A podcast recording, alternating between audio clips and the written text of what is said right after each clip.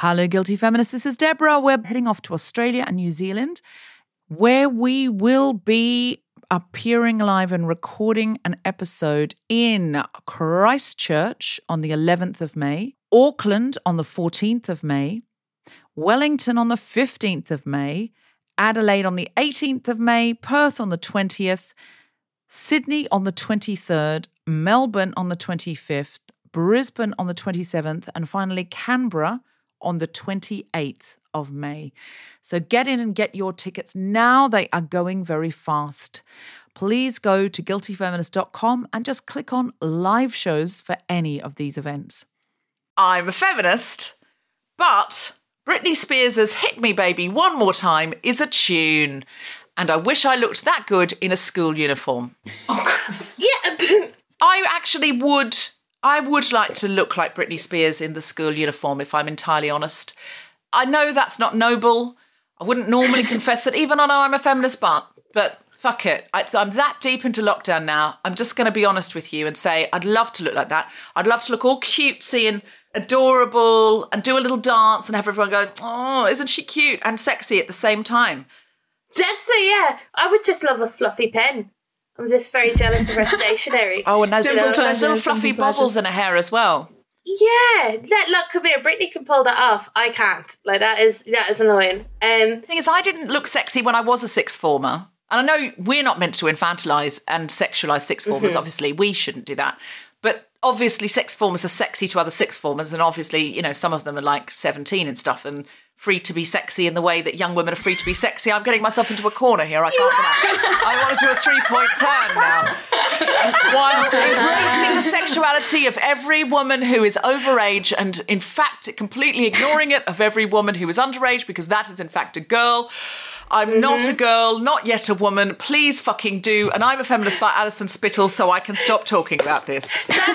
That is your most I'm a feminist but ever. Like it doesn't it doesn't count if you don't have to explain it uh, for about two minutes after. Like that is a true I'm a feminist but It is. it. It is. I'd love once in my life to look that young and that hot, and also to be a bit like, ooh, my loneliness is killing me. I want to be able to kind of go, ooh, and people look think it looks sexy and not embarrassing. But it's never going to happen. It's too late. It's passed me by. I never looked like that anyway. I don't care. I've grown into my looks. Shut up, Alison. Talk. I will talk. I'll talk.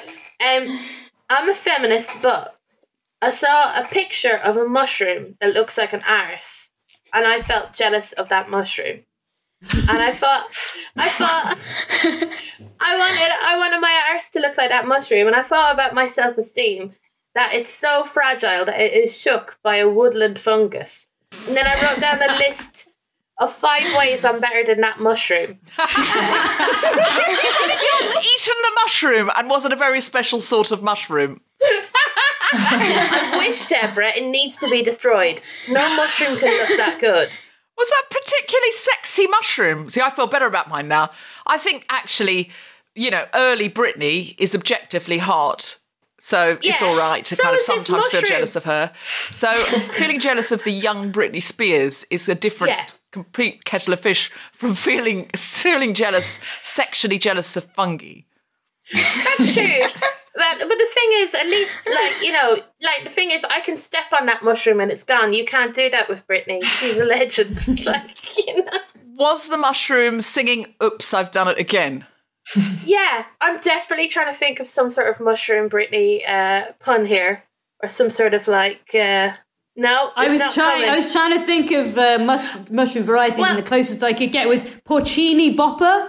Is that Porcini uh, buffer? Well, you know- hope it's not toxic, you know? Hey! That was good. That was good. Cool. I'm out for the night. Thanks, guys. Yeah, thank you.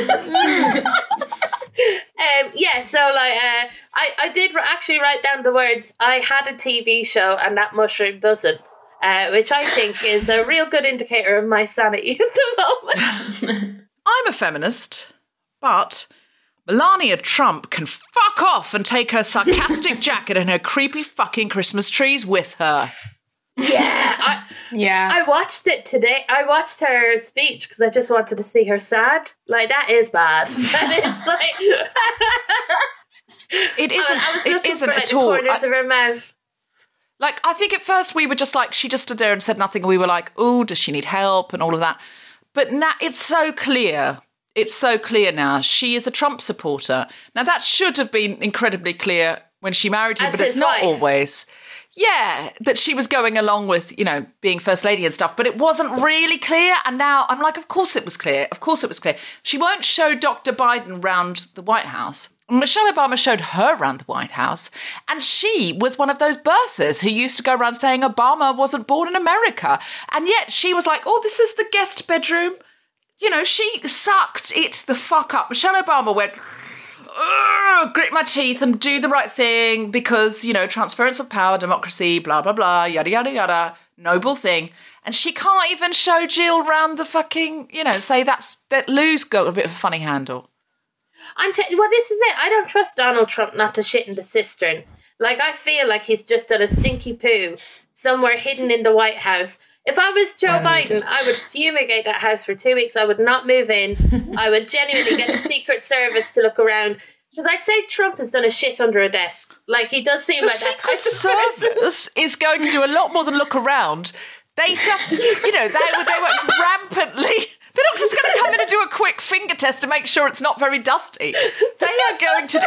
Did you not see people storming the Capitol? And they, some of them took in bombs and things to kidnap people with. They, I think they're going to do a pretty thorough job of that. It's not going to be like when you go into an Airbnb and you go, "Have they cleaned this?" that's, that's a, I mean, it- it's it someone's wiped really down bad. the counters. But some of these cupboards are really dirty. I don't think they've done a thorough clean. It's not like it's not going to be like an Airbnb transfer. It's not. Oh, hopefully. Someone I know, he's a. Mm. I mean, is womanizer an okay phrase to use? Probably Yeah. not. I wouldn't have thought so. It's a Well, Britney he- he- song. he's. well, there you go. It's on a there theme. He's a shagger, basically. This guy, and Mm-hmm. he was with a woman who thought it was more, and he he didn't. And uh, He's a cad, He's a cad. He's a bounder, a rover, if you will. a rover. And um, and she stitched. What, like the car? yeah, reliable. He's the opposite of that. She stitched prawns into his curtains, into the cur- so into the curtain hem.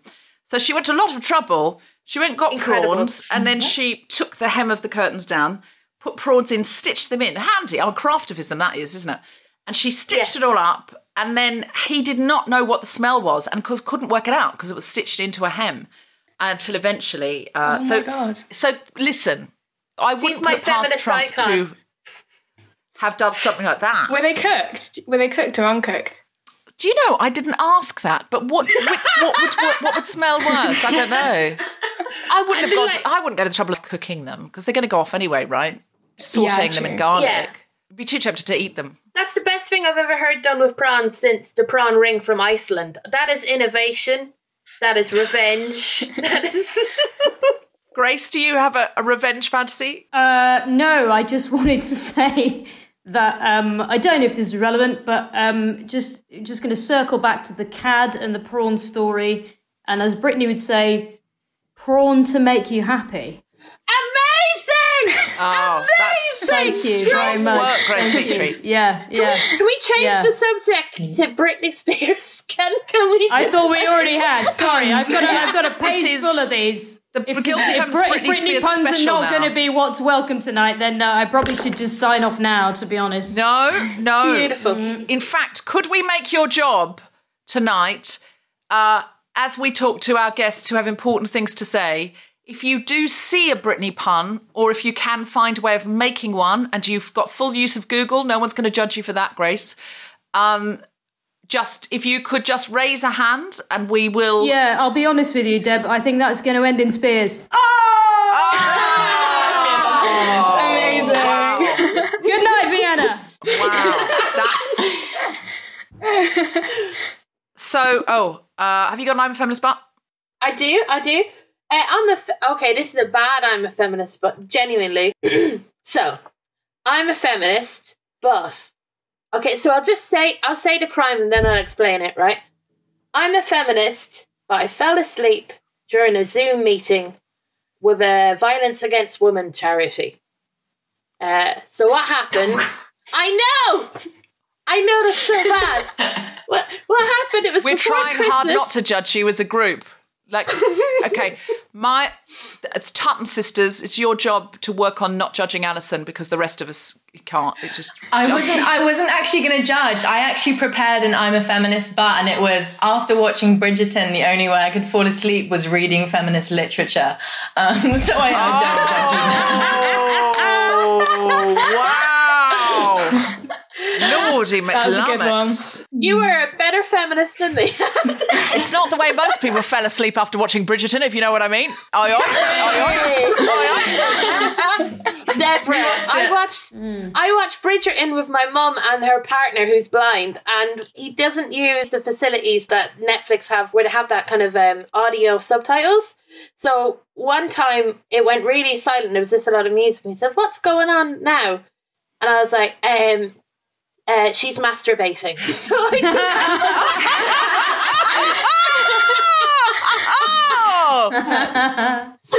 oh my god! that was the most awkward boxing day ever. It was just. Oh my god. He never asked me again. I feel like I'm holding you up. I, when I do No, my no, next no, round no, of no. Sorry. butler. So you fell asleep on a Zoom. So what happened is I don't know about you, Deborah, right? But today I'm in a seat. I'm looking into the laptop, but sometimes I pop it on my mobile and I just put a fake background on in the back, and I just have my floating head there. And it was a meeting with like 16 other people. And I was just there for the meeting. I wasn't really being a presenter on anything. It's it's actually a lovely meeting. It's um, a lot of women in comedy in Ireland are getting together to try and create a code of conduct to stop sexual assault within comedy. So it's a really good thing what they're doing, and we're working with Dublin Rape Crisis. And I was just there, and I was in bed on this Zoom meeting. I thought I could do both, Deborah. And I woke up. And we've all thought was- that in the past. I know. We've all thought we can be a, a little bit relaxed in a Zoom in a way that we wouldn't be if we were in a real live meeting room and we just do a chaise longue meeting because it's the end of a long day. Absolutely. I feel like I'm in Regency Britain when I'm like that. You know, I'm just like, I'll, t- I'll take my appointments now. And I, li- and I was lying back. anyway, Deborah, I woke up. It was dark. There was no one left on the Zoom call. And I'm just like, oh my God, Oh, what am I no! doing? Oh no! I thought you meant you just nodded off for a second and closed your eyes and thought, "Oh my god!" I fell asleep. They just you're- left you there. They didn't wake you up. It's so funny. I'm a snorer, Deb. Like, they would have had to mute me. Like, they would have had to mute me. I feel so bad. I feel so bad. So, to everyone that was at that Zoom meeting, I'm so sorry. You're amazing people, and thank you so much. But oh my god, I felt so embarrassed. Like, never again, Deborah. Um, has anyone else got an "I'm a feminist" Bart? Amika, do you have one? Well, I had one that was also Bridgerton related. Yeah, so was mine exactly. Oh, I, we love Bridgerton. I'm a feminist Bart. Go on, Amika. Well, so I finished it. I was a bit late to the game, so I only finished it last night, and I started it at like it's probably like nine thirty. I was like, okay, it's just over an hour. Get it finished. That's like 10.30, 10.40, early night. I went to bed at two because I was googling Regé-Jean Page relationship history. Date um, Regé-Jean Page, Phoebe, and Phoebe dating. Locate. At one point, I literally googled Regé-Jean Page location right now. Oh my god! thinking it would. Wow. it didn't come up. Like he's a Starbucks, like nearest one to me.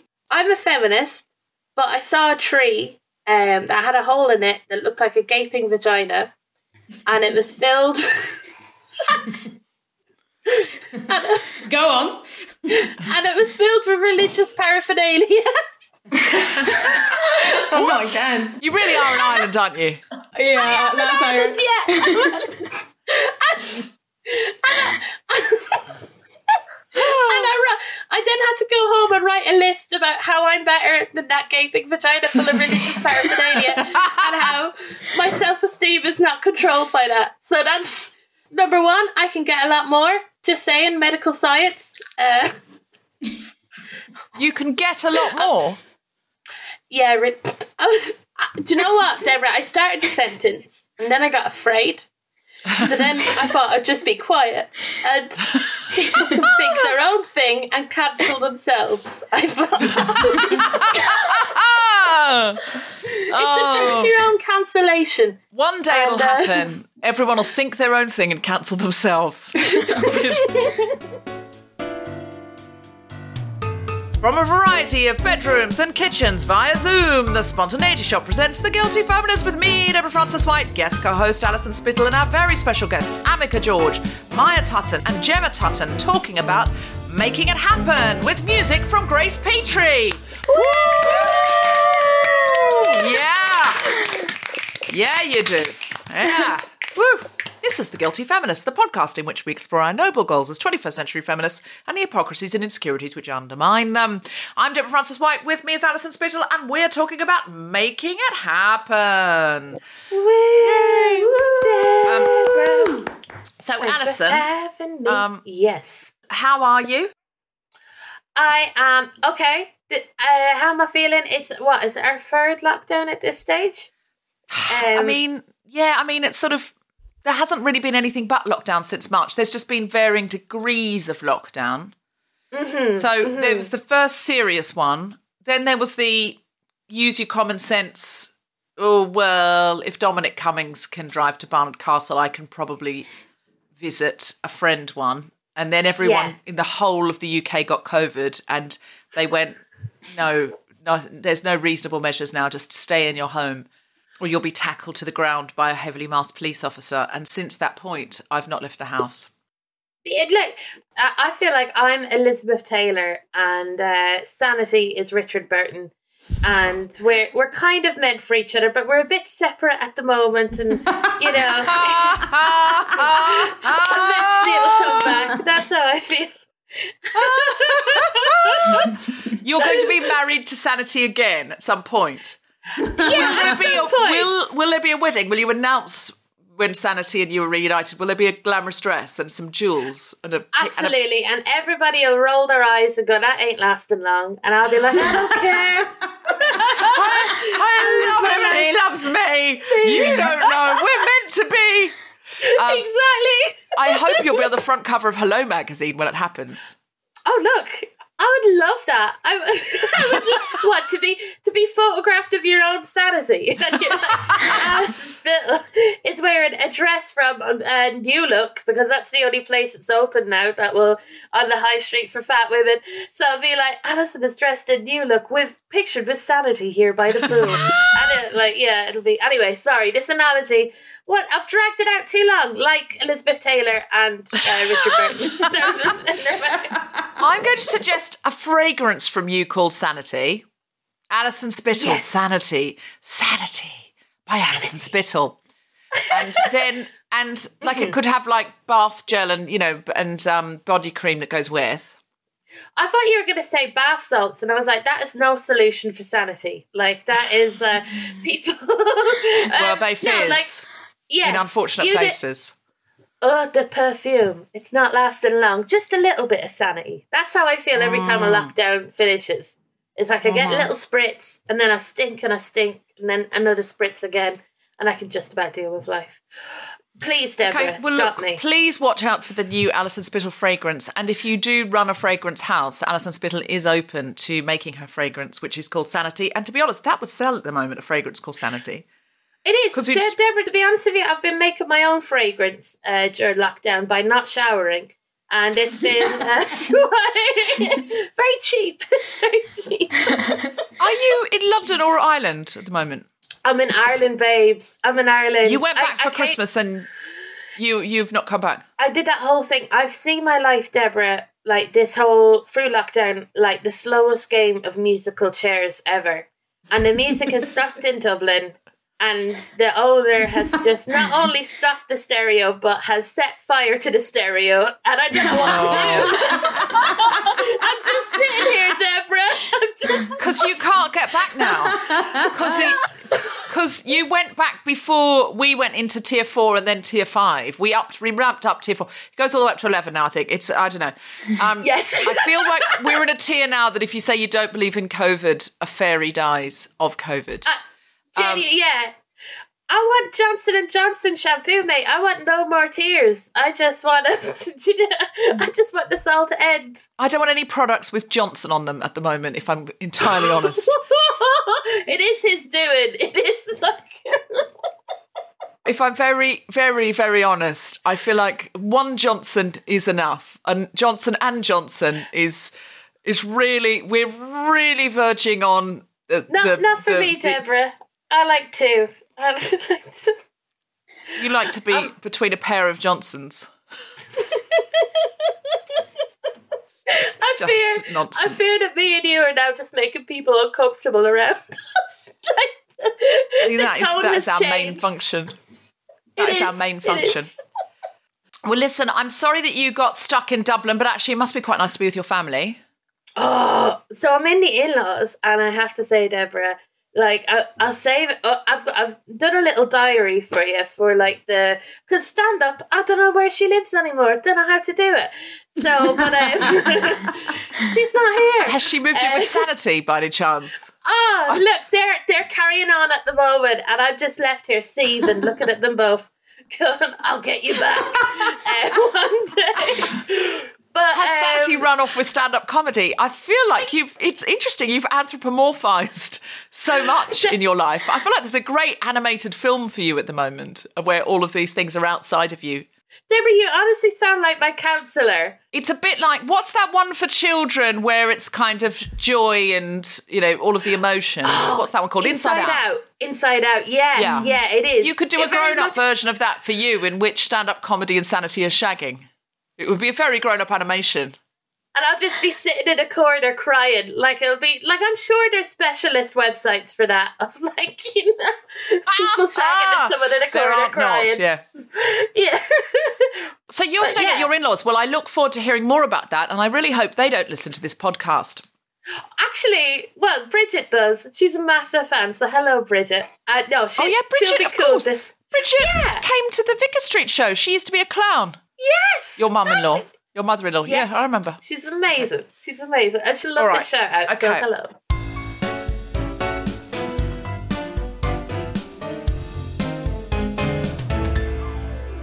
Please welcome to the microphone, Alison Spittle. Woo! So this ain't stand up because death doesn't exist anymore. Um, but what I've done is I've I've written down some thoughts that I've had over the past little while, and I'm going to read them out. Great. And by the way, you see, half and Grace, you'll have to stop me here. I can't remember what I put in. Like, did I say this at the start? Um, that the third lockdown is like the third iteration of Take That. Like, you know, the first one happens, You and you're like, wow, this is really great. This is really cool. How novel. Like, I wonder how long this is going to last. And then the second time it happens, you're like, okay, this is a natural progression. It has to be done. And the third iteration, where two of them are gone now, you're like, nah, I'm not liking this. and, and I'm not looking forward to a fifth or fourth because then it's just going to be Barlow in it, and for the fifth iteration. And I like the man. He's a, he seems like a nice man, but mm, no. So this is um. So this is what I I said, don't right? he pays tax and stuff, though, right? Isn't he a Tory? He doesn't pay tax. He's a t- massive tax evader. Sorry, to, sorry to interrupt evader. your stream of consciousness slash stand-up. So sorry, keep going. no, no, to, to please undermine. do. No, Go we're heckling. We're heckling because we think he's a Tory. Continue, Alison. No, please do heckle away, Deborah, because when you heckle me, I think it makes it funnier anyway. You were a very good facilitator of people being funny. Um, so thank you. This now that sounds That's passive what I put on my CV. Not a comedian, but a good facilitator of others being funny. I knew you'd take it that way, and I regret saying it. no, I didn't really. Didn't really. I'm just joking. I'm just joking. I didn't take Um, it that way. I promise I didn't. So, um, what I find myself missing with this third lockdown is like I really want to go to Spain or Portugal or somewhere nice and hot, and then I want to be too hot that I go to a supermarket to be where the air conditioning is, and then look at all the different flavored crisps. You know, like ketchup flavor? And I want to look at it, and I want to go. I want to be the type of person that's able to eat dill flavored crisps and then I'll just get cheesy puffs because they're safe and that's what I know.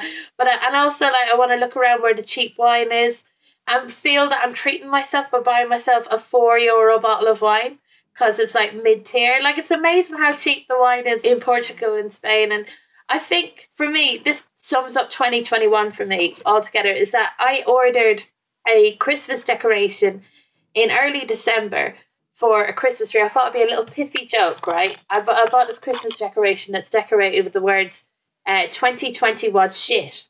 Right there, it is. Nay. Yeah, but it came it came to me an hour after I put down all the Christmas decorations in January. I got it in the post. An hour after I put away Ah. the Christmas tree. And it came into me in two pieces. It was broken. It's broken. So I've received a broken Christmas decoration that said 2021 Proof if which proof I think were sums up 2021. And then what else about 2021? I'm in the in-laws at the moment, and they're lovely. I love it. Um, I thought I had COVID at the start of January, so I self isolated. Uh, came back negative, but my lovely uh, mother in law, Bridget, she was making all the food and leaving it at the door because I had to self isolate until I could get a test. Like she made me melon balls and stuff, and that's that's something I'd never give myself, and it felt like such a beautiful kind of moment of kindness. And um, she brought me to get my COVID test in the car, and I put on false eyelashes to get my COVID test.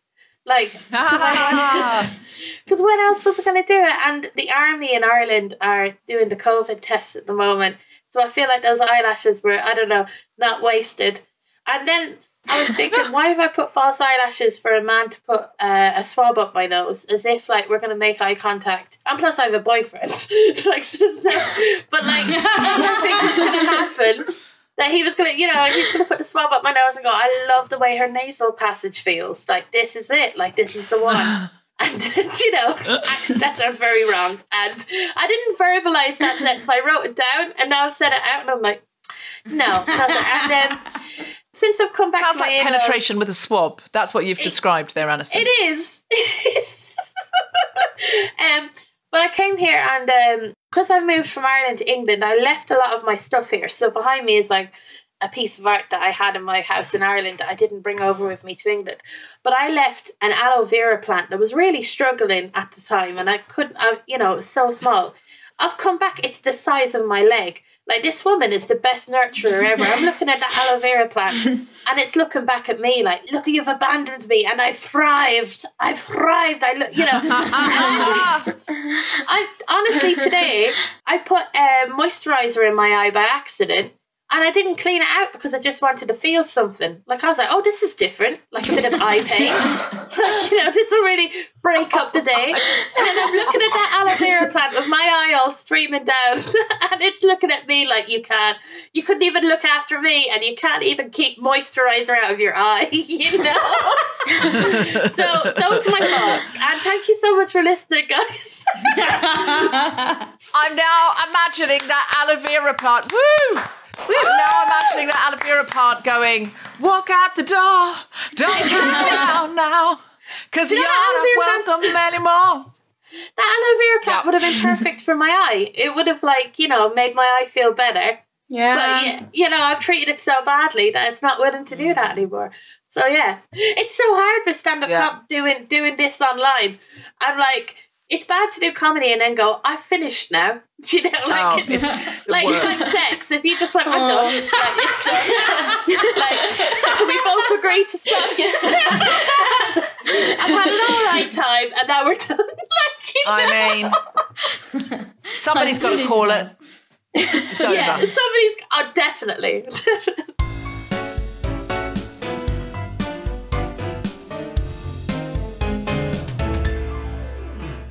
Hello, guilty feminists. This is Deborah. We're all stuck inside, but we're doing what we can to bring you as much guilty feminist goodness as possible. On Wednesday, the 27th of January, you can sign up to watch us record an episode of the podcast live at King's Place in London. There'll be no live audience because of lockdown, but we will be there and it will all be safely done.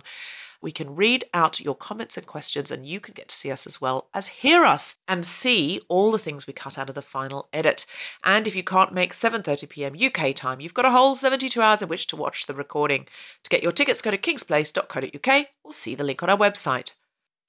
I'm also doing another series of skills booster webinars. We got such great feedback from these at the end of last year, but some people said the afternoon time wasn't great for them. So I'm doing the same three topics, but at 8:30 p.m. in the evening. So you could join me after you've got home from work or put the kids to bed or walked the dog. And if you watched last time, do feel free to watch again. The topics are the same, but I always think of new things to say and new ways to say them. And people always ask different questions. We're starting Wednesday, 17th of Feb with Include Yourself and Include Others, and you can get tickets by going to guiltyfeminist.com or by clicking the link in the show notes. And also, Refugee Community Kitchen are still looking for more volunteers. So, if you're in any way able to look into that with a view to volunteering, they would appreciate it so much. Lastly, thank you so much to everyone who has signed up to support us on Patreon. We really couldn't keep the podcast going without your support, no exaggeration. We're doing regular monthly Zoom hangouts where you can ask me questions, hear what's going on in my life, and for the next one, Monday, 25th of January, we're doing a Burns Night poetry special with some surprise guests. It'll be feminist poetry, not Burns poetry, let's be incredibly honest. So, to be a part of that, and lots of jokes and lols and chat. So, to be part of that, go now to patreon.com slash guiltyfeminist and sign up. We've also just released some warm up material from the North American tour exclusive to Patreon, so there's lots of goodies waiting for you. I know the pandemic has hit a lot of people very hard, but if you're not already contributing and it's possible for you to show your support, then every penny really does count. And if you can't help us financially, why not spread the word? We love it when new listeners find the podcast. So if you could write about it, tweet about it, make an Instagram story with a little recording, or just tell someone you know about it, that would be a great help. Thanks to everyone who's listening to this. Guilty Feminist listeners are the best in the world, we do love you all. And now back to the podcast.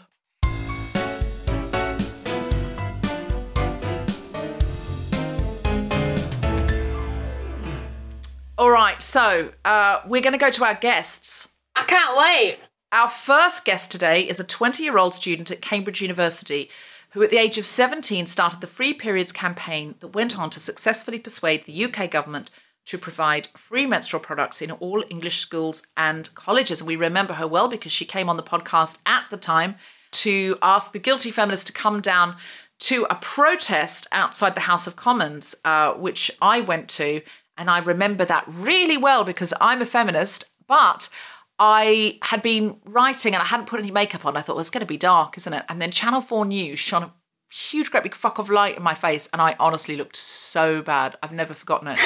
Back to Amika, not to make Amika's enormous CV all about me. She has received global recognition for her campaigning work, including receiving a Goalkeepers Campaign Award by Bill and Melinda Gates who have themselves solved polio uh, in conjunction with the United Nations. Oh, so Bill and Melinda Gates and the United Nations gave you that award, did they? I mean, you've got quite fancy friends there, haven't you? Do you WhatsApp Bill Gates now? Do you ever WhatsApp him? Yeah. Yeah, yeah, he, we keep in touch. No, not really. Absolutely not. I haven't like- heard from him since, I'm afraid. You haven't heard from him since because I was like, he would be, if you were fundraising for something, he'd be quite a good one to have on the WhatsApp. Oh, that would be handy. But it wasn't kind of as individualized, I would say, as just Bill and Melinda Gates. It was kind of the wider, um, it's called the Global Goals, which Deb, I think you know about. Um, and yes, it was kind of No need to be so honest. A man wouldn't be so honest. A man would be like, yeah, Bill and I, we sometimes see each other now. We have coffee. Um, and, and, I'm not yet done with Amika's CV. She was listed by Time magazine as one of the 25 most influential teenagers. Wait for it. In the whole fucking world. Oh my god. Wow. 25 most influential teenagers. How pissed were you when you turned 20? Because that award's meaningless now. I- you know what? you know what? I wasn't gonna. I was gonna mention it, Deborah, because I didn't want to interrupt your introduction because you were in the flow of it. But I am now 21. I turned 21 a couple of months I ago, which think, is God, how are you still 20? But I thought, well, that's typical of you, isn't it, to still be 20? Even though four years have passed, I was like, with that glowing skin and that lustrous hair, she probably got a year's dispensation on aging. Probably came from the Queen. You get a telegram from the Queen when you get on that 25 most influential. You get an extra year as a teenager. yeah, 20 forever. They change it by good. deed poll. I mean, probably, probably. So please welcome, with absolutely no irritation in my voice, the incredible Amika George. Oh wait, I have to make noise. Absolutely. Sorry. Um, she is joined by other Gen Zs. I'm assuming you're Gen Z. Uh, Well, I am, but she is middle aged, so you know. She's 16. She's she's squarely in the Britney Spears teenage. Yeah. school are you 16, Gemma? Yeah. That's annoying. Unfortunately, yeah. And I was going to say I Mai? could lend you. I'm 21. Yeah, you're both Gen Z. Oh yeah, I'm both- 21. Oh yeah. I could lend you my my school uniform because obviously I'm not using it right now, and you could cut it up and make your own Britney Spears video if you wanted. That's the Uh, most 'cause it's not in generous offer I've had from an activist on this podcast. they normally are asking for stuff, if I'm honest. They normally oh, can you raise some money for us? Oh, can you help us out, raise awareness? You're the first one, Gemma, that's come along and said, I'll lend you my school uniform for a Britney Spears tribute act that you can only do in your own bedroom out of embarrassment. I like you, Gemma. You're my favourite. I'd like I'd like that to be put on my CV um, because yeah, mine's not as uh, impressive as Amika's though. Nobody's is. Don't allow yourself to feel intimidated by Amika George's CV. You'll spend the rest of your life, you know, trying to. Listen, why why am I trying to be like Yeah. Britney Spears when I should sh- clearly trying to be like Amika George? Um, Stop. She is joined, Amika George is joined, I should start this again to be sensible, by Gemma Tutton, who is 16, and Maya Tutton, who is 21. The sisters behind the Our Streets Now campaign, which is pushing for real legislative change to tackle street harassment. Motivated by their own experiences of being subjected to sexist, humiliating, or degrading comments, the Tutton sisters are calling for public sexual harassment to be made a criminal offence in the UK. And now I feel even worse that Gemma's offered me her school uniform because I clearly implied that I wanted it. Please welcome Gemma and Maya Tutton! Woo!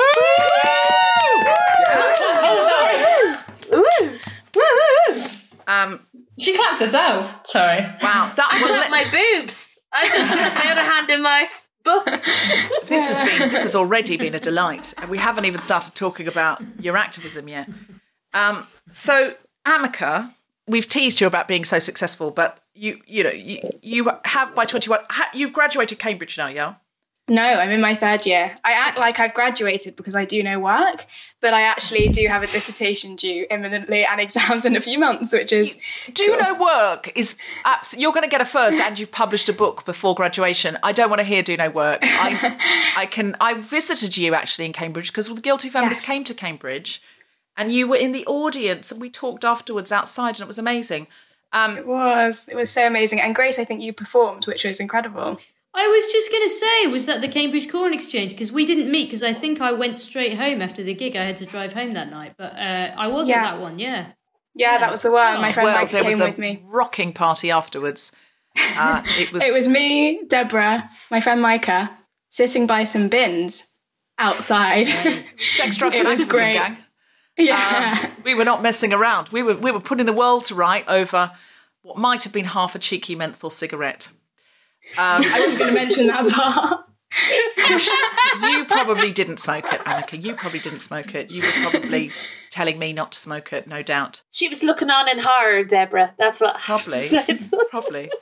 Now, Amika, can you tell us, because you've got a new book out in which Gemma and Maya appear, and I appear actually, You do. not to promote myself as part of this, but I was very delighted to be asked to do the book. Can you tell us about the book? I would love to. So, yeah, so the book has been quite a long time in the making. It was supposed to come out in September of 2020, and then pandemic hit, and it's now been delayed. So, it comes out on the 21st of January. I don't know if this will be out by then, probably. Yeah.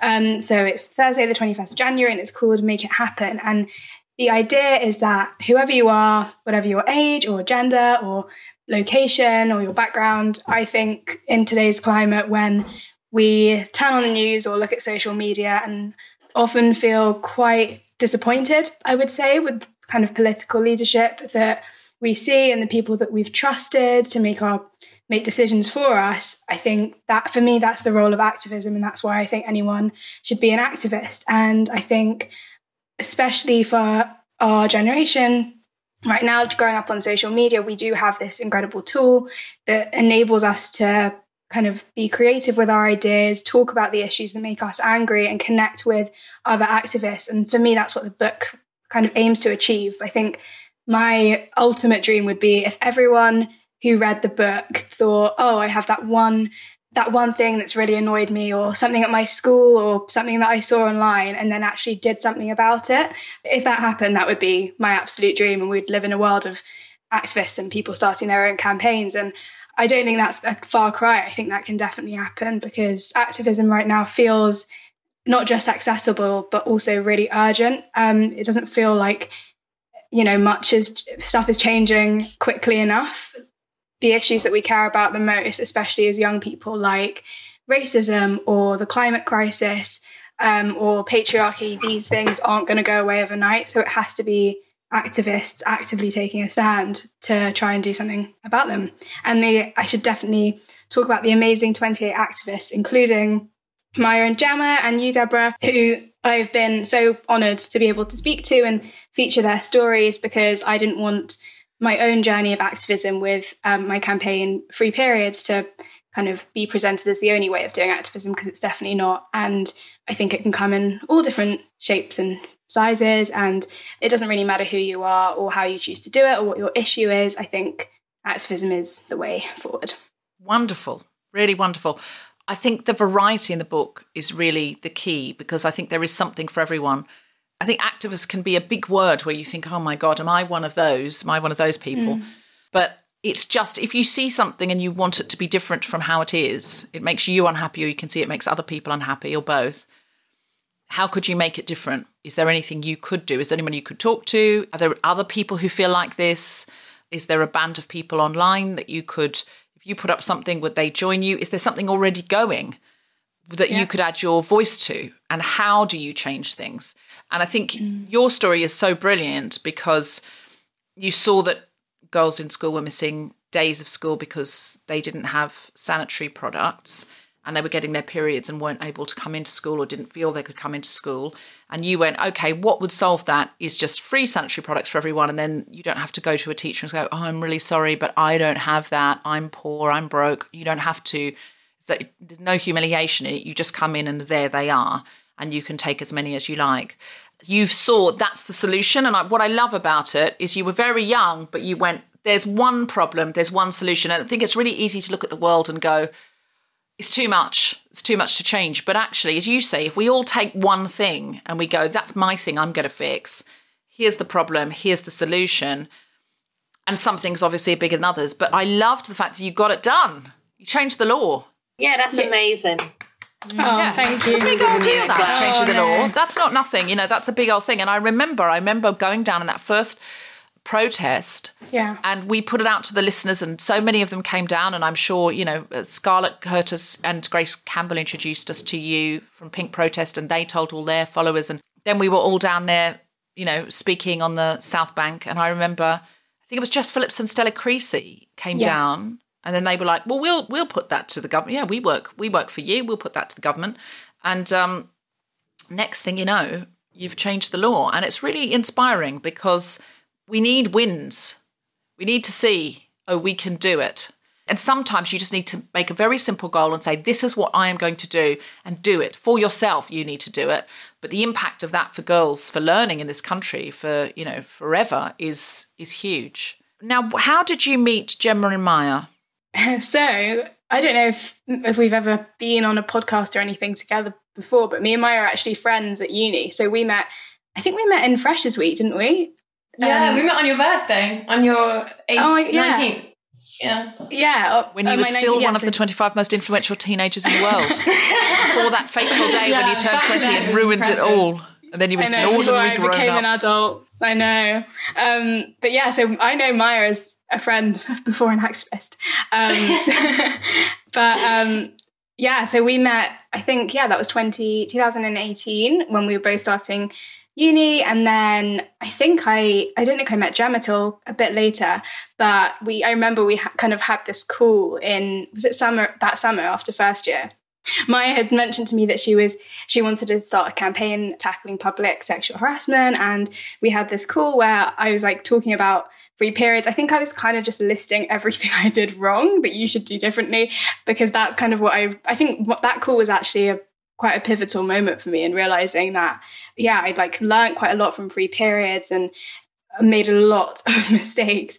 Um, and i was able to kind of like tell you from my experience what advice i would give. And i think that kind of really also helped shape the book. And that's that kind of its whole format is what i would have done differently and what um, i would say to somebody who's about to start a campaign. And then yeah and now our streets now has been incredible and really flourished Oh well, yeah, I remember that conversation so well because I was like so overwhelmed um, because we just started the petition because me, me and Jem had this conversation. We were just so angry about it, but I have to just do something.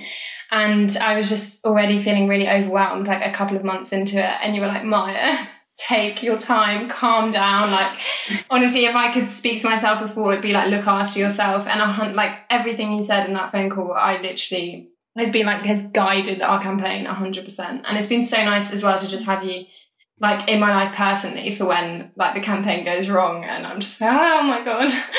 um, so yeah. Oh, the sincerity. This is beautiful to watch.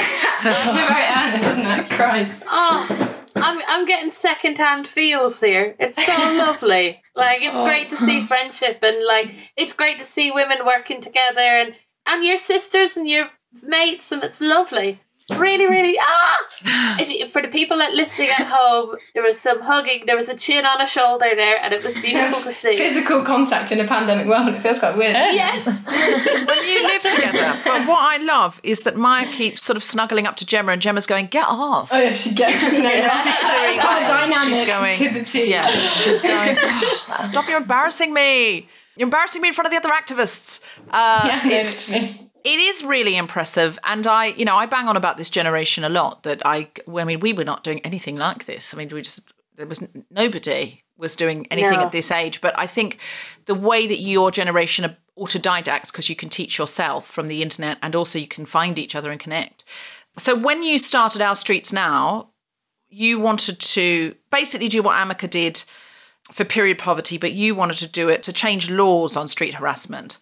So, what is it that you want? How would you like the law to be changed? Yeah, well, so we so we do. Uh, sorry, we do want the law to be changed. We also like believe in cultural change as well, and we do loads of stuff in education. But in terms of the legal framework, essentially, like verbal harassment isn't illegal, and there is no specific criminal offence for it in the UK, whereas there is in you know um, France and all sorts of countries across the world. Actually, um, It's not my so when- experience of Paris, I have to say. I have never Yeah. felt I've never felt like uh, less catcalled in Paris than I have in London.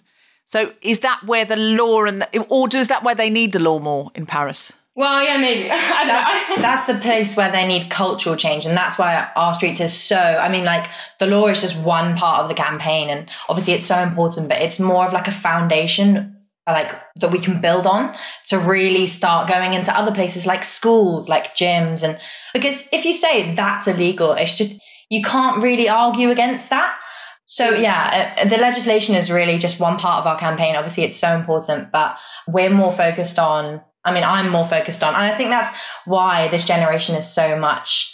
Uh, it's so much easier to become an activist because you know when we started the campaign, it was Maya who who was like really clever and doing all the emailing and MP stuff, and I like I designed the Instagram page, which really allowed me to flourish, and now I get to talk to so many amazing women. Um, as you said, Alison, like it's that's my favorite part of working. Um, whereas I would never have been able to do that without Instagram, and obviously it's horrific for so many other reasons. But it does mean that that we have the chance to connect. Um, I think it's such a fantastic thing that you're fighting against because, like, verbal street harassment, I see it personally as a form of violence.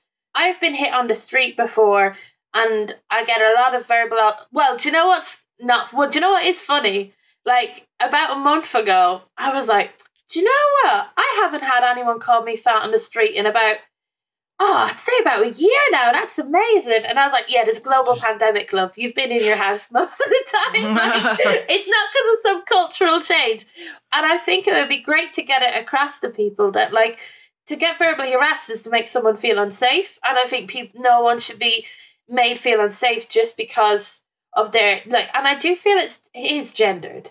It totally is. And uh, yeah, so I really support you in this. And like I found verbalizing it. I did an article about the first time I ever got on the guilty feminist, and it's the best thing I ever did because I met Deborah. But like, I did an article about street harassment, and then I got onto the guilty feminist through it, and I. I also do stand up comedy, but like I feel that was a big reason of why I, I went on the guilty feminist, and that changed my life. And I think like if there is stuff that you see and you don't I just think it's amazing that you're calling it out and I'm just I'm just so I really support you fully and I can't I can't wait to see what change like, like I think even little changes it, everything will be worth it. You know the culture change you're so right about it. It isn't about the law it is about uh, well it is about the law but I don't care. I just want I want some sort of culture change in it so good as the Irish people say fair play to you I keep I keep trying to figure out my slang and know what what is actual like universal slang and what's some weird residual Catholicism, you know. So- Oh, I completely you. agree. Yeah, I think the law informs the culture and the culture informs the law. and both of those can be used together. But the law shows that we find it repugnant as a society. It doesn't stop it because we know all sorts, you know, peeing on the streets illegal now in this country. It hasn't stopped lots of men doing it. But it's important to sort of say, no, that's we don't want to live in a street that's running with urine. Yeah, So- but it makes them look over their shoulder before they pee.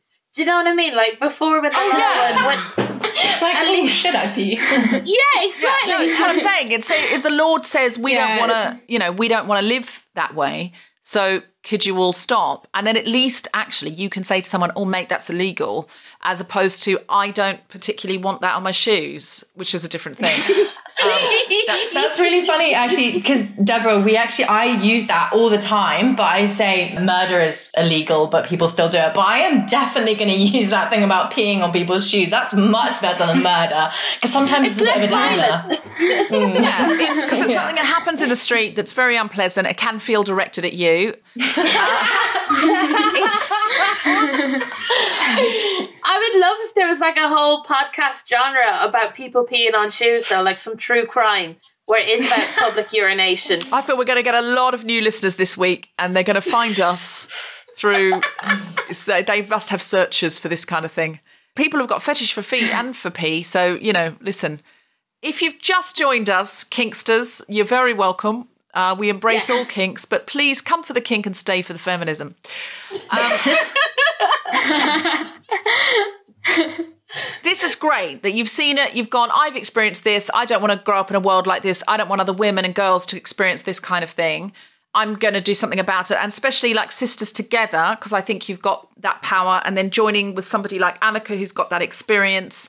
So, can you three give us some advice? So, people are listening at home. I'm sure they're going to want to get involved with Our Streets Now. But if they've got their own thing they want to start, what's some advice from your book, Amika, first? And then uh, Maya and Gemma, if you could think about some things you've learnt as well, that would be really great. Maybe some things you suggested in the book.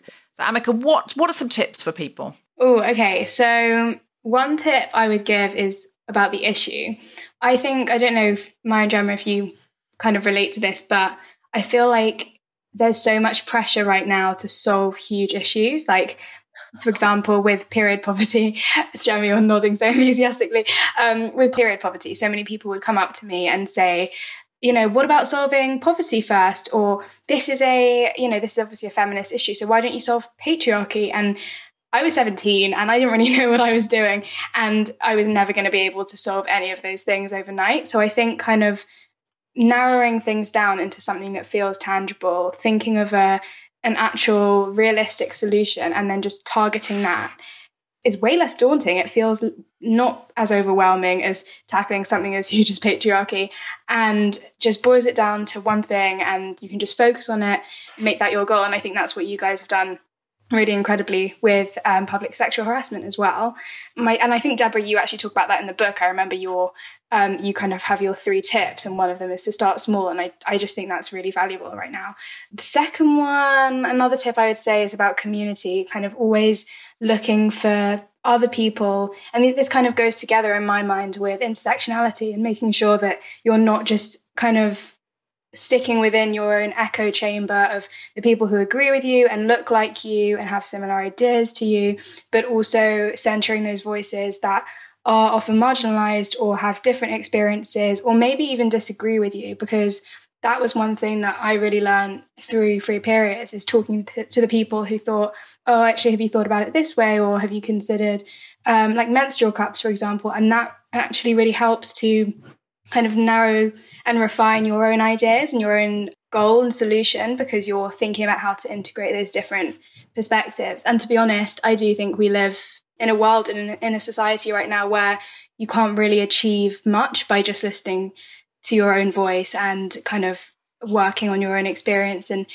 thinking that the world looks the same for everyone because it definitely doesn't and it definitely needs to have all those people with a variety of, of experiences to be a layered campaign and goal that's going to work for everyone and Ooh, I was trying to think of a third tip. I think one, two, three feels quite um, solid in my mind. And I would say, I would say social media, which is kind of the one thing that both I think of our campaigns have could never really exist without. And kind of going back to the point about why activism feels so accessible and urgent right now, I think it is because we live in a world, especially in the pandemic, where we are kind of actually prevented from going outside and doing anything but looking at our phones and our laptops and using the internet. It's become our primary mode of communication and creativity and information as well. So I think we can actually really use that as a positive thing. I think we can use the fact that we're all isolated to connect more than ever before and actually build communities online that encourage activism and and being kind of collaborative rather than competitive because definitely subconsciously as you know children as young women we're taught to always compete and compare each other mm. and beat the next person and do better than that person and that's I, de- I think that's definitely a facet of patriarchy but i think we can really overcome that by building networks and communities and working together that sounds really really cliche.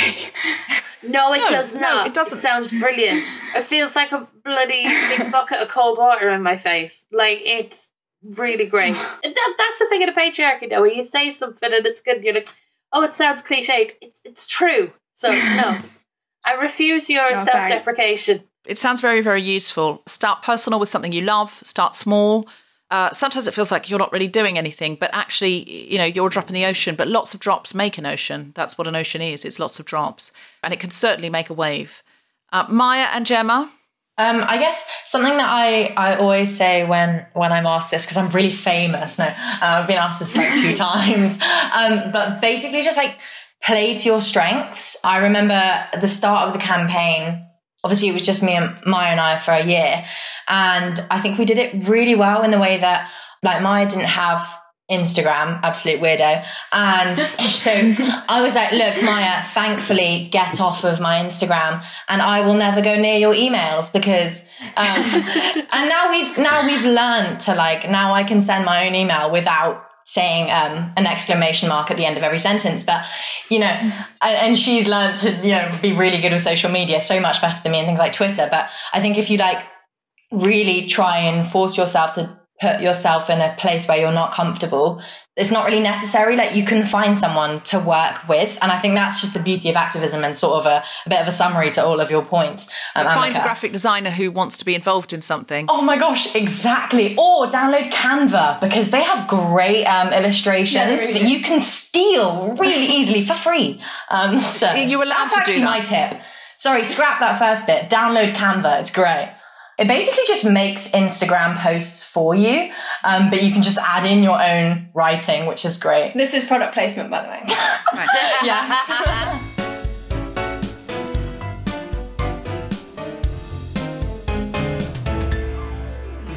There are some great tips here. Um, Amika, do you want to read anything from your book?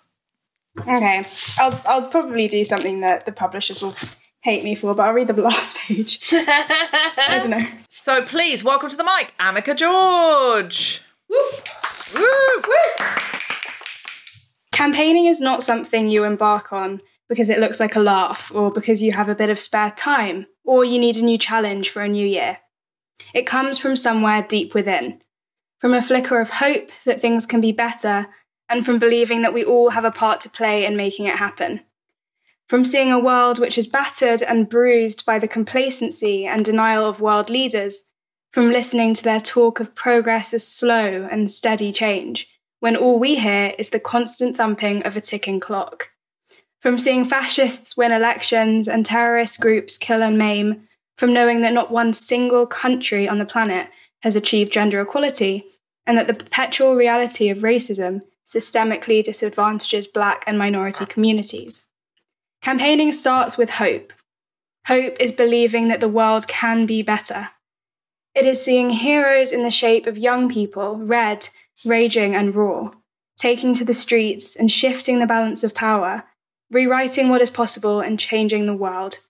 It starts from fighting the small fires that everybody has overlooked, from knowing you may get scorched, but you do it anyway. If you're the kind of person who can imagine a more equal, more peaceful world, who will refuse to be silenced and will keep going even when the future looks bleak and the work feels futile, then you're ready to go. All you have to do is start. Wow, amazing.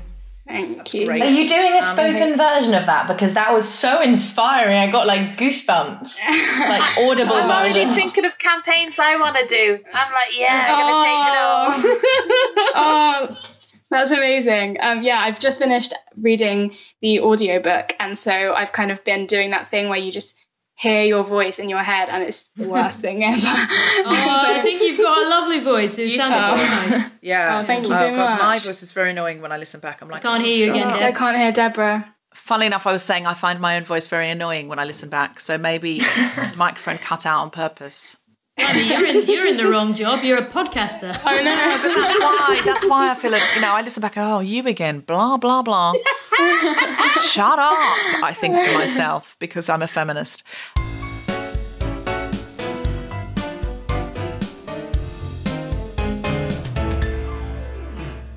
Okay, so I'm going to read a bit of what I wrote for Amika's book. This is a little bit about doing it small, which Amika talked about and me talking about in her book.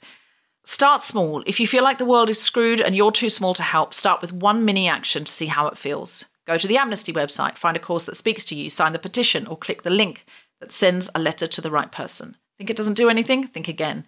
Governments are often embarrassed into making changes because they see the world is watching and the cost of abusing human rights becomes too high for them. Send that petition along to one other person and invite them personally to sign it. If you have no money, amplify and ask people who do to donate to a cause. Follow a small movement, charity, or organisation that might be feeling overshadowed by world events and encourage others to do the same. It'll give them a renewed boost to find they have 50 new followers. Do one small thing well. Then do another small thing well. I remember standing in a refugee camp watching a small child eating a hot meal and thinking of the person who donated the two pounds, the person who cut the vegetables, the person who stirred the pot, and the person who dished it up with a smile. I realised then while the refugee crisis can seem overwhelming because governments won't take responsibility, lots and lots of small actions from us can have a huge impact. Consuming and doing, doing, doing doesn't work. We need to learn how to be together and make room for each other if the human race is to have a future on this planet. This is our time to ask if the changes imposed upon us contain any lessons for us. Activism is a demand for respect, equality, and autonomy. Feminism demands control over our bodies, representation, and legislation. During the pandemic and the lockdown, we've lost control over how many times a day we can leave the house and whether we can hug our mums or see our friends right now. Small things we took for granted. So it feels like a request for more control is futile, but it isn't. The system doesn't work. Lockdown is making its own case for that. It's time for us to step up and co create a world we do want to live in. This is an opportunity, not an excuse for inaction. I understand this now from my time building the podcast and meeting some super sharp activists, movers, and shakers. The very definition of influence is the power to shift things a little off the course they'd have run without you.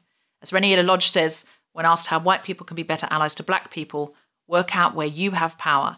Can you convince your parents to do something? That's power. Could you get better representation in your school for a marginalised group if you made your voice heard? That's change. Could you put an important topic on the agenda of a group you belong to? That's influence, and influence is power. Working out where my influence is and using it to build networks of others who'll get online as an army or actually leave the house and head out to Calais to a refugee camp. That's incredible. That's a privilege. That's purpose. Oops, I did it Did again. it again. Oh, that's um, amazing. Thank you so much, Deborah. Thank you for your Well, I hope you sell a lot of books. You should do because it's a great. It's a this book. I'll give you a quote. This book is an incredible guide to starting small, starting with your passion, and moving and shaking and actually changing things, changing your small part of the world, and that can lead to changing a much bigger part of the world, and that can lead to a genuine change that generations feel. If the suffragettes had just gone, "Oh, it's really difficult, isn't it? We would still not have the vote. They were never going to give it to us. They were never, ever, ever, ever, ever going to give it to us. We still wouldn't have it. But even the worst misogynists in this country now don't go around campaigning to take the vote away from women because that's normal now. So that's how much the world has changed because of that one action. And we can see that again and again and again. Uh, changes have been made that are our normal, that are our things that we live with, that we expect, that we would feel very angry if they were taken away. Almost everything you love is something someone fought for. Almost everything you take for granted is something someone else fought for. So we need to be brilliant ancestors. We need to be brilliant great great grandmother generations for girls, non binary people, people of minority genders yet unborn. And also, you know, men who are marginalised as well. There are many men that are marginalised. So we need to be great at changing the world and making it a better place.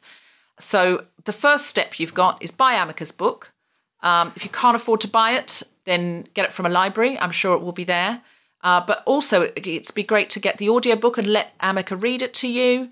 There's Kindles, there's all sorts. But if you can afford to buy it in a hardback, that would be great because Amika's a very young woman and she wants to do more of this kind of work when she leaves Cambridge. And you buying her book will really help out with that. What do you want to do when you leave Cambridge? Do you know, Amika?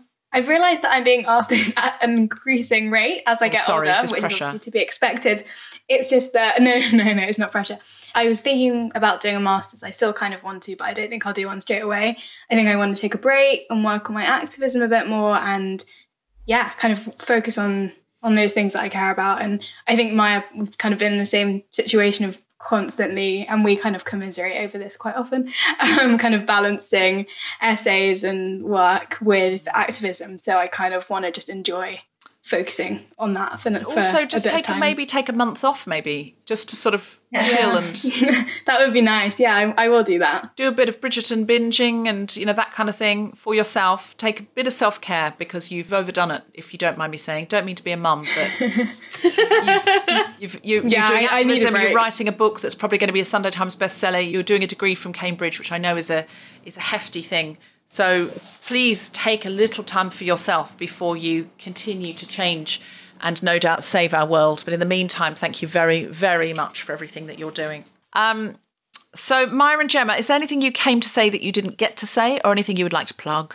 Uh, just that, like, you know, ending public sexual harassment is a massive, massive job, and we would appreciate any and all allies who read Ami's book and are like, yeah, I want to make change. And if your your cause is public sexual harassment, we always need people in schools and in rooms with transport providers and in rooms with MPs, and we always want more more people joining us. So yeah, you can find us at Our Streets Now on any social medias or on our website, ourstreetsnow.org. Great. Check out what they're doing. It's important stuff. And Gemma, you are still at school. Yes. Well, I'm not in school, but technically, yes. Yeah, you're still studying. What are you on? Are you on A levels? No, I'm in. I'm in year eleven, so uh, I haven't even left yet, and I might be doing GCSEs, maybe. You're still doing GCSEs. Bloody hell. Um, it's so impressive. And yeah, you're not yet finished, uh, Maya. You're not yet finished Cambridge, I assume. Yeah, I'm in the the same boat as Amy of pretending that I've started my dissertation when I really, really haven't. Excellent. The best, best place to be. We've all been there and we never want to be there again. But good luck for you. Um, Amika, who else can we read in your book? Uh, tell us the other activists in the book. So altogether there are 28. You don't have to tell us all of them, Um, but just can I you pick out a few Okay. that our listeners might like to hear about? So Adwoa Aboah, Scarlett Curtis, Gabby Edlin, Caroline Criado Perez, Hannah Witton, Laura Coryton. The list goes on and on, but I would say there's a huge range of um, incredible activists who are from all around the world. Some people have done, have made quote unquote small changes in their community. Some people have led global campaigns and have millions of followers or very few followers. I don't think it matters to be an activist. And of course, the amazing Deborah Frances-White and Myron Gemma Tutton as well. Well. Thank you very much for having us in the book. We're really, really all excited to read it, learn, be inspired, and excited. And congratulations on your book coming out before you finished your degree. Absolutely amazing work, all of you. You're all so impressive. Uh, so let's have a big round of applause uh, for the incredible Maya and Gemma Tutton. Woo! Woo! And a wonderful Amika George. Woo! Just got a text through from Bill Gates saying to send his love, so that's nice. Melinda, stop texting my husband. I mean, sisters need to support each other, Melinda. That's all I'm saying. Um, and share husbands if necessary to get the job done.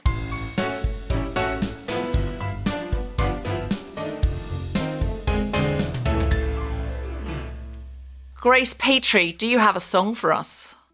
Uh, maybe in a bit, but for now, uh, for these incredible guests who just are so inspiring in everything they're doing, um, I tried to stay on theme. I wasn't able to work in any Britney Spears puns, during that discussion. I didn't want to cheapen it, but this uh, uh, this this is sort of an attempt to put into sort of musical language how incredibly inspired I find all of your work.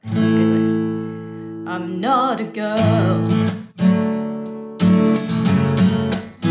not yet a woman, but every time I see fear in poverty and all that inequality, it drives me crazy. I just can't sleep. So sometimes I run campaigns to change inequality. Activism has taught me, it's you gotta work, bitch. You gotta work, bitch. Because patriarchy is toxic. Hey! yes! That's, uh, a whistle tour of Britney Spears for you. That was incredible. Composed during the discussion, which I was still listening to. I did think Grace has not chipped in with any of her Britney puns, but she's not. I was she's, making notes. She's was not making chipping. But I saw you working on something, and I wasn't sure what it was. Well, that was incredibly impressive because you didn't have a chance to rehearse that because you weren't on mute. Uh, you So couldn't tell, could you? Not at all. Not at all. I, I find that incredibly impressive. Uh, do you have a song that you'd like want me to to do- I was sing? gonna say, do you want in me to do a addition proper that? song? Yeah. No offense, Britney Spears, but I don't think my slaughtering of your back catalogue necessarily counts. Um, yeah, I will sing. I can't believe. I think I've never sung this on the podcast, which is mad because it's like my feminist song. Oh. Um, but I wrote a song, uh, one of the first songs that I wrote way back in like um, 2010, 2011, when uh, I was kind of similar, I guess, to Amika and uh, my your ages. I was kind of more similar to your ages than I am now, and I was uh, that was when the kind of like first student movement was uh, happening in response to austerity. And uh, and I wrote this song around about that time, and it's uh, it's it's it was just about this kind of incredible feeling of so many people coming together uh, for kind of like a shared common purpose. And I'd never been involved in anything like that before, and I it really kind of kick-started my activism. And I think for so many people who are sort of my generation, it was a really politically fertile time. Um, and I wrote a song about it, and it's uh, it's called Emily Davison Blues. And I'm sure I don't have to tell the listeners of this podcast, or indeed anybody on this call, who uh, I refer to in that song. But if anybody is listening who doesn't know, um, Emily Wilding Davison is the uh, suffragette who famously died underneath the King's horse uh, in 1913, I believe, to uh, protest the women's right to vote. And um, and I wrote a song about it, and it's called Emily Davison Blues, and it goes this.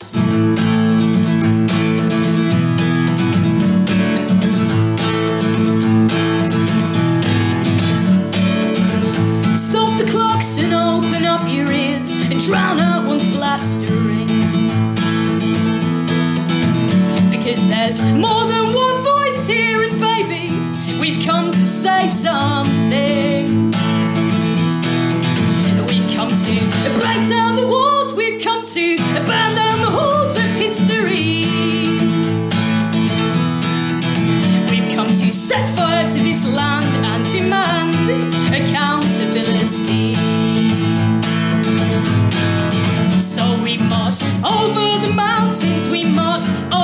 When you said you couldn't hear us, we sang louder. And then, when all the king's horses and all the king's men couldn't put this country back together again, when no one's listening, only violence makes the news. I've got the Emily Davison Blues.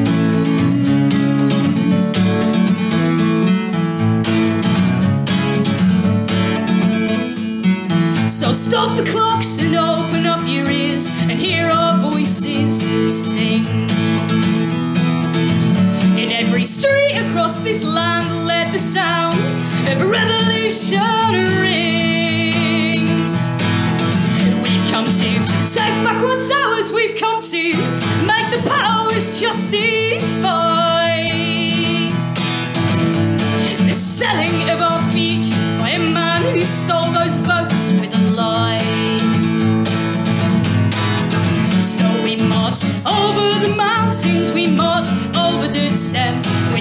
You you couldn't hear us, we sang louder. And then, when all the king's horses and all the king's men couldn't put this country back together again when no one's listening. Only violence makes the news. I've got the Emily Davison blues.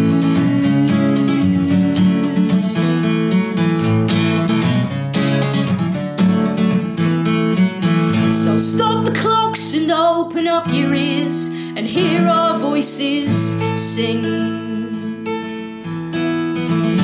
Cause there's more than one voice here, and baby, we've come to say something.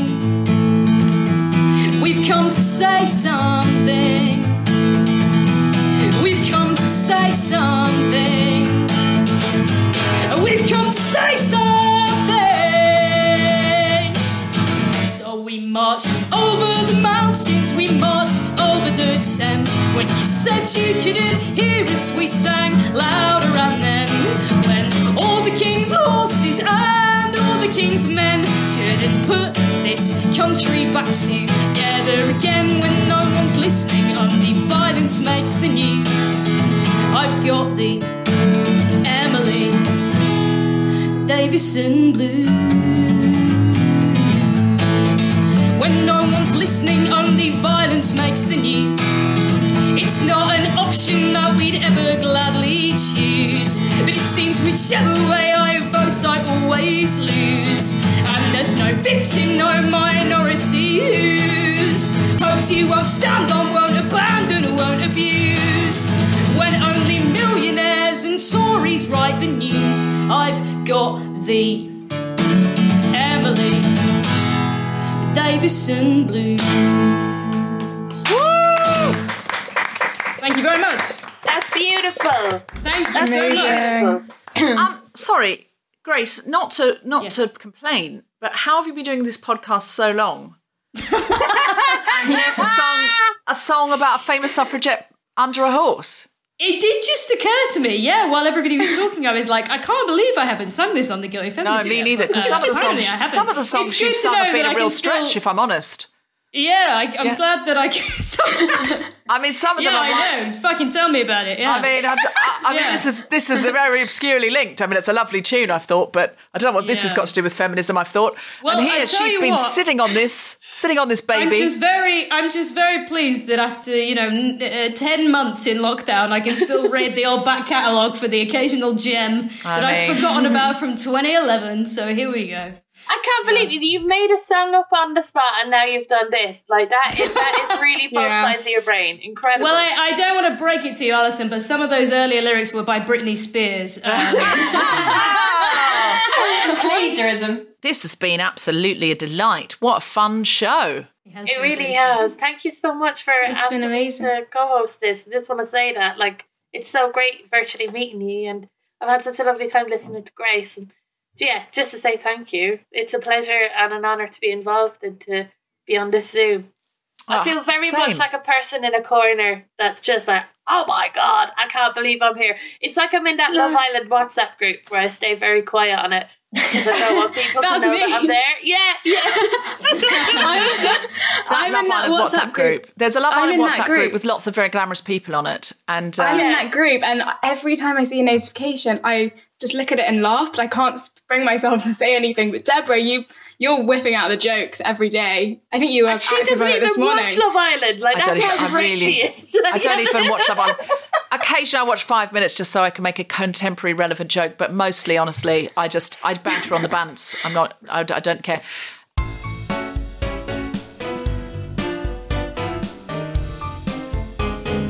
You have been listening to The Guilty Feminist with me, Deborah Frances-White, guest co-host Alison Spittle, and our very special guests, Amika George and Maya and Gemma Tutton, with music from Grace Petrie. The Guilty Feminist theme tune was composed by Mark Hodge and produced by Nick Sheldon. The producer was Tom Salinsky for The Spontaneity Shop. Thanks to Rachel Craftman, Gina DCO, and everyone who made this episode happen, as well as all of you for listening. For more information about this and other episodes, visit guiltyfeminist.com.